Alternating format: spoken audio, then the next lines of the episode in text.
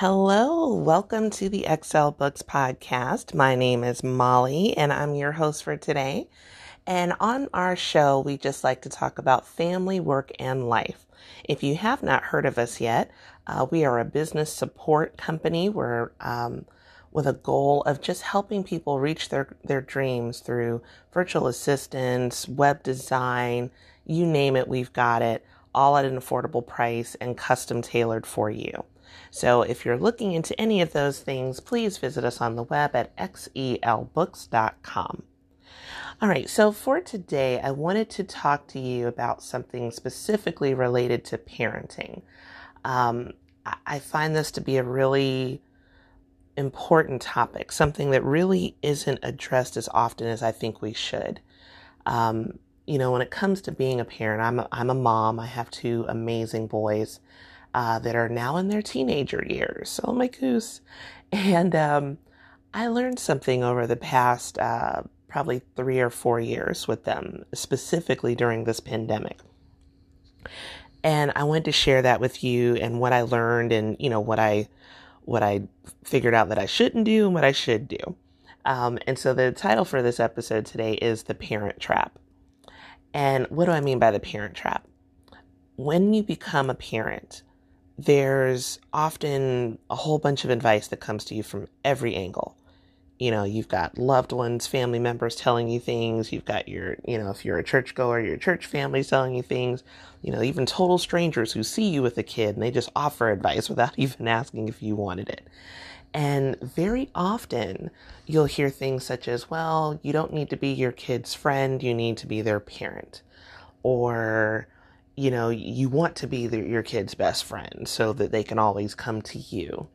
Um, you know, or, you know, it doesn't matter, it's business, you know, manage your child. You know, there's all sorts of advice out there that if you're not careful, you can actually lose your own voice by listening to everyone else's.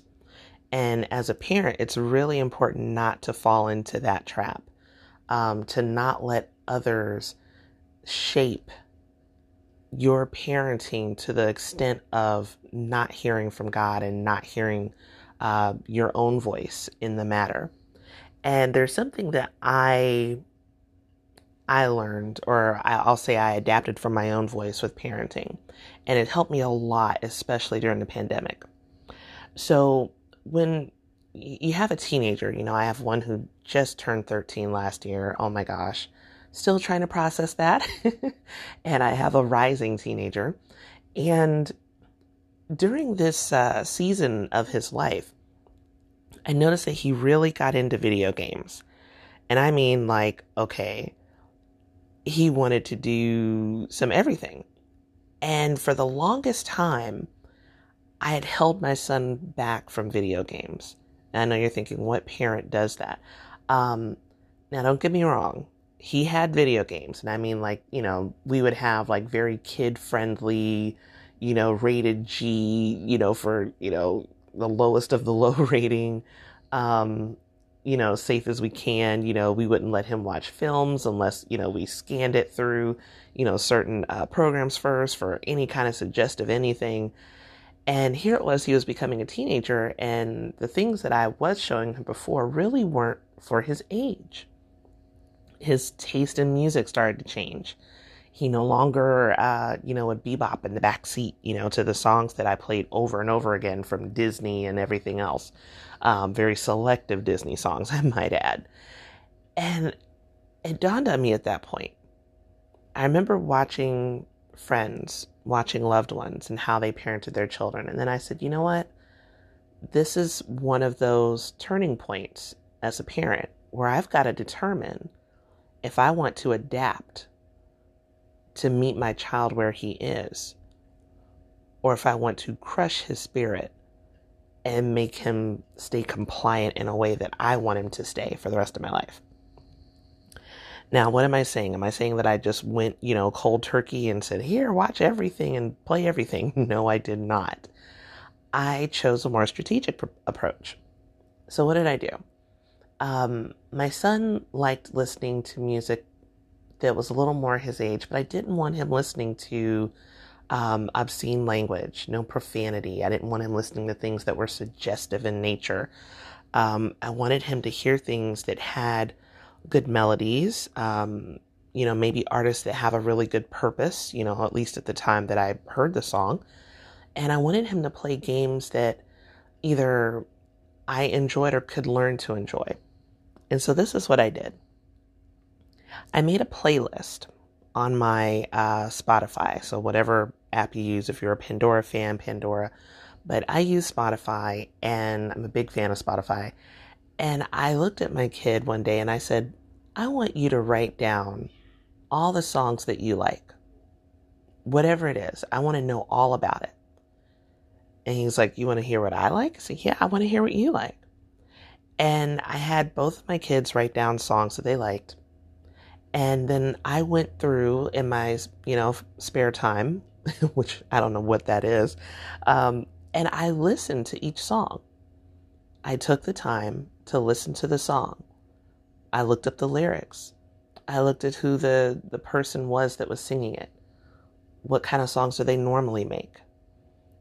I looked at uh, what their album covers normally look like to see if, if my kid looked it up, would it be anything that I would be ashamed for them to see? And after I, you know, looked up these things, uh, most of the songs, not all, but most of them, I thought, these are good songs. I can go with that. So then I made a playlist on Spotify, and the playlist was completely dedicated to my kids. I called it Boys Car Ride so that anytime we were in the car, we're driving around to the McDonald's or wherever, you know, which that was, you know, the in place to go during pandemic, you know, at, at its peak, was to go to whatever uh, drive through restaurant you could, you know, look good and play your music and make it fun. And I played this playlist for them, and they were so excited. They thought, Mom, I remember my, my oldest telling me, he says, Mom, you are the coolest mom ever. I love this song. And it never dawned on him that I would incorporate something he likes into my world. Now, the playlist was controlled on my phone. You know, it's not like my kids can get into it and adjust it at their will or anything. But just knowing that there was something that I was doing specifically for them, not necessarily making myself my best, their best friend, but really just letting them know that I'm not just, you know, a mom to give you things to do. I'm a mom who's involved. I care about what you're doing. I care about what you care about. And there's room in my life for what you care about. So that was the first thing I did. Um, my kids loved it so much to the point that they started making requests. So you know, unbeknownst to me, I became a parental DJ uh, without even knowing it. And they're like, hey, can you play this song from, you know, so every time they saw a, a show on TV or Netflix or anything, and they're like, oh, I love the theme song. Can you add that to the boys' car ride? And I'm like, sure, you know. So, you know, it became a growing thing. Um, but it helps, especially when we're having a down day or we're having a, oh my gosh, we're still in the house again, you know, in the midst of the pandemic um, what do we do? And just having that little playlist that we just played at random times was great. It even turned out perfect when it came to virtual birthday parties. You know, I already knew what my son liked to hear. So he wasn't listening to music from my genre if that wasn't his thing. He was listening to things that he liked. And so it was really, really helpful um, as a parent. And I noticed that we started to bond as a result. So that's one way that I made sure that I didn't fall into the parent trap of, oh, I can't be, you know, that close with my kid or something. Um, another thing that I did was something that took a little bit of adventure and bravery on my part the video game realm. Oh my gosh. I know you're listening. You're like, really? I don't like video games. They're all bad. What are we going to do with them? You know, just, ah, just, it's ruining their minds, all this stuff. Well, I thought about it and I said, you know, my kid is of an age where that is a social norm. It is something that keeps him engaged. And especially during this pandemic, I can't eliminate it completely from his life if I want to have peace in my home and a lasting connection with my son. Um, so I made I made a very unique decision. I decided to get him some games, specifically games that I like. Um, and I won't list the, the games because I don't want to, you know, have anybody think, oh, this is the best game to use. No, you use a game that, you know, you are at peace with. It's between you and your family and you and God. And, uh, but for me, we had a game that I've loved. I played for years. And I said, you know what? This is a little outside of my comfort zone. I would prefer not to ever have him play a game that has anything adult in any kind of way, but I'm going to try it. We're going to see where this goes. And so I introduced my son to the game. I started playing it with it, uh, playing it myself, and I said, Hey, I want you to watch this game that I'm playing and let me know if you like it. And as I'm playing the game, he's amazed. Oh my gosh, mom, look at how the character jumps. Look at how they can climb walls and all this stuff. And I'm like, Yeah. And he's like, This is cool. Can I play? And I thought, sure. Now, I'll be honest, the first time I did this, I was like, oh my gosh, what kind of parent am I? You know, I'm int- introducing this game that has violence in it, you know, not extreme, I guess, you know, depending on your definition, but oh my gosh, have I lost my parenting edge, you know? But it turned out to be one of the best things ever. Because not only did my son enjoy the game, he started talking to me about games that he was interested in. See, you know, when it comes to being a parent, having an open ear and being available are one thing, but demonstrating that availability and that interest is a whole different ballgame. And there's a lot of parents that think, oh, well, I'm doing great because I'm always home, or I'm here every day, or I pick him up from school every day, or I'm with him in the morning every day and I talk to him on the way there. But do you talk specifically about what they are interested in? Do you meet them where they are? Because if not, you're just talking. What teenager really wants to hear from a parent that has nothing to do with what they want to do? You know, if your teenager is into skateboarding, you should be studying skateboarding in every level possible. What's the sport? How do you do it? What's the best skateboard? Where do people skateboard? Are there competitions? What are most kids their age doing with the skateboard? How often is the average time to play on it? I mean, treat it like a business. You know, what do I have to know about this to master it? Because when you're interested, your child feels interested. Um, you know, it it kind of falls into the love language of quality time, if you will and so it, it speaks volumes. And so, you know, I may do another, you know, show on this, but I just wanted to put that in there. So I introduced him to this game and then I did something to make sure that I still had my parenting edge. Because yes, I wanted to introduce him to new games, but I was not going to have my child uh, become a victim of obsessive game playing to the point of I can never get a word in. He never does his chores, you know, doesn't finish schoolwork, that kind of stuff. So if you're listening, um, here's a few tools that I use to help me engage with my child and still not fall into the parent trap. Uh, Family Link, Microsoft Family Link. If you have not heard of it, you should look into it. It is at no cost to you and it allows you to create an account for your child and you can have the device log in specifically to that account you know they don't need the password and it will control what time they are allowed to play on any device that you add and dictate the time frames in which they can do it. So if i say hey they're playing this one too much i can shut off that particular game and they can't play it or I can say, you know what? I only want you to play after school hours, but I want you to stop playing in time to get your shower and, you know, eat dinner and all that stuff. So I use it religiously. I have a, set, a schedule set up for my kids so they know every day, like clockwork, there's a certain time when they can play, and there may be certain times where they can't play at all. That way, I don't have to worry about them playing video games during school time. Why? Because they literally can't access it their account only opens up to that, and anything I have has a password on it. Um, you know, unless they're learning to become future hackers, um, you know, they can't get in. So that was a way that they get what they want.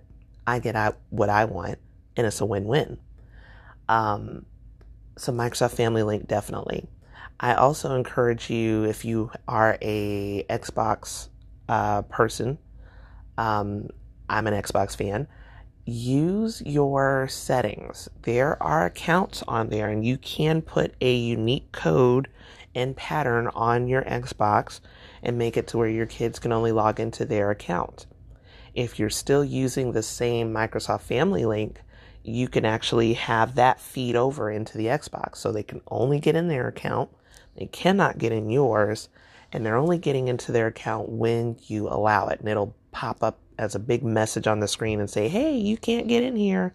You know, your time doesn't start for two hours. So, and then the great thing is it also fosters communication. This is what I love about Microsoft Family Link.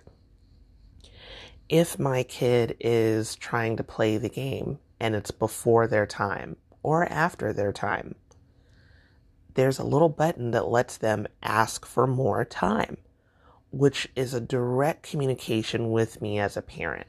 So I'm not out of the loop. I'm not just sitting there like, okay, I gave him a schedule and hopefully it works. He can say, hey, can I have more time today? And sometimes he'll ask for it, and sometimes he won't. But I get that notification on my on my email or on my phone instantly and I'm like, oh, the kid wants more time. And then I can look at the clock and say, well, wait a minute. You didn't finish your chores yet. I'll give you 30 minutes if you do this first, you know? Or, you know, hey, you know, you just, you were on for four hours straight. Let's take a break. Um, it's a really good tool if you look into it. And I, I just want to encourage you, um, you know, for all the parents listening or future parents listening, you know, there's a famous saying, you know, when you have a child, they don't come in this world with a, a, a book. You know, there's no manual that says this is how to raise this kid. Um, you learn as you go. You know, we read books, we talk to people, you know, we listen to podcasts, we try to figure out, you know, our way. And I want to say, give yourself grace. I say this very often, but flow with the grace. You know, it may not be perfect. You may not have all the answers you may start off with something that you think is a good idea and then realize later that it was not so great of an idea. Um, there are things I've tried with my kids before that I thought was golden.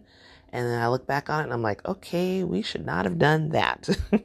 so, um, you know, look into ways that you can connect with your child without falling into the trap of losing your voice. Because as a parent, your voice is powerful. It's strong. It's important. It's needed. And your child needs your voice. But what they need just as much is a connection with you. If you work at home all day like I do, um, it doesn't matter that you're in proximity. What they care about is when you are with them, how much proximity are you giving to the things they really want to talk about? I even make that effort with my youngest. If he's watching a new cartoon show, sometimes I'll deliberately go sit next to him just to watch the cartoon. Do I really want to see the cartoon? No. Am I really interested in the cartoon? Not at all. But I'm interested in him. And that's what matters. And they remember those moments. They'll remember, oh, okay, he likes this. Okay, he likes this character. And then I'll say, hey, when did you start watching this? Who's your favorite character? What are they talking about? Um, you know, now don't don't quiz your kid to death, you know, during the film. Now, you know, be be considerate. You know, let them watch it. You know, but ask them later on. You know, ask them at dinner time. Hey, I thought that cartoon you watched was pretty interesting. Who's your favorite character? Um, you know, and then keep and write those things down. Those are the. That's how you find uh, things that your kid wants for their birthday. You're like, oh, okay, my kid likes this. I'm gonna get a ton of things like that oh, my kid likes this song. Maybe he'd like some uh, posters or, or I don't know, uh, clothing from this uh, artist or something. Think outside the box. You know, don't fall into the trap of you only have to do it somebody else's way. And don't fall into the trap of I can't hear anybody else's way because I know all. Don't fall into that trap. Be open, be considerate, take everything in prayer, meditate it, you know, meditate and and flow with the grace. I'm sure you can make much better progress if you just give yourself patience and try new things. All right, that's all we have for today's podcast. Um, please visit us on the web at xelbooks.com and click um, events. You'll see a great big button to join us live on the podcast. So if you ever thought, hey, I really want to talk to you, I want to know what are you asking, you know, what, what do you think about this? We have a live podcast every Saturday at 10 a.m. Eastern that you can join us. You can actually uh, pick a virtual seat with us and we'll talk about things that you're interested in. All right, that's all for today. Be blessed and remember to take care of your family, your work, and your life.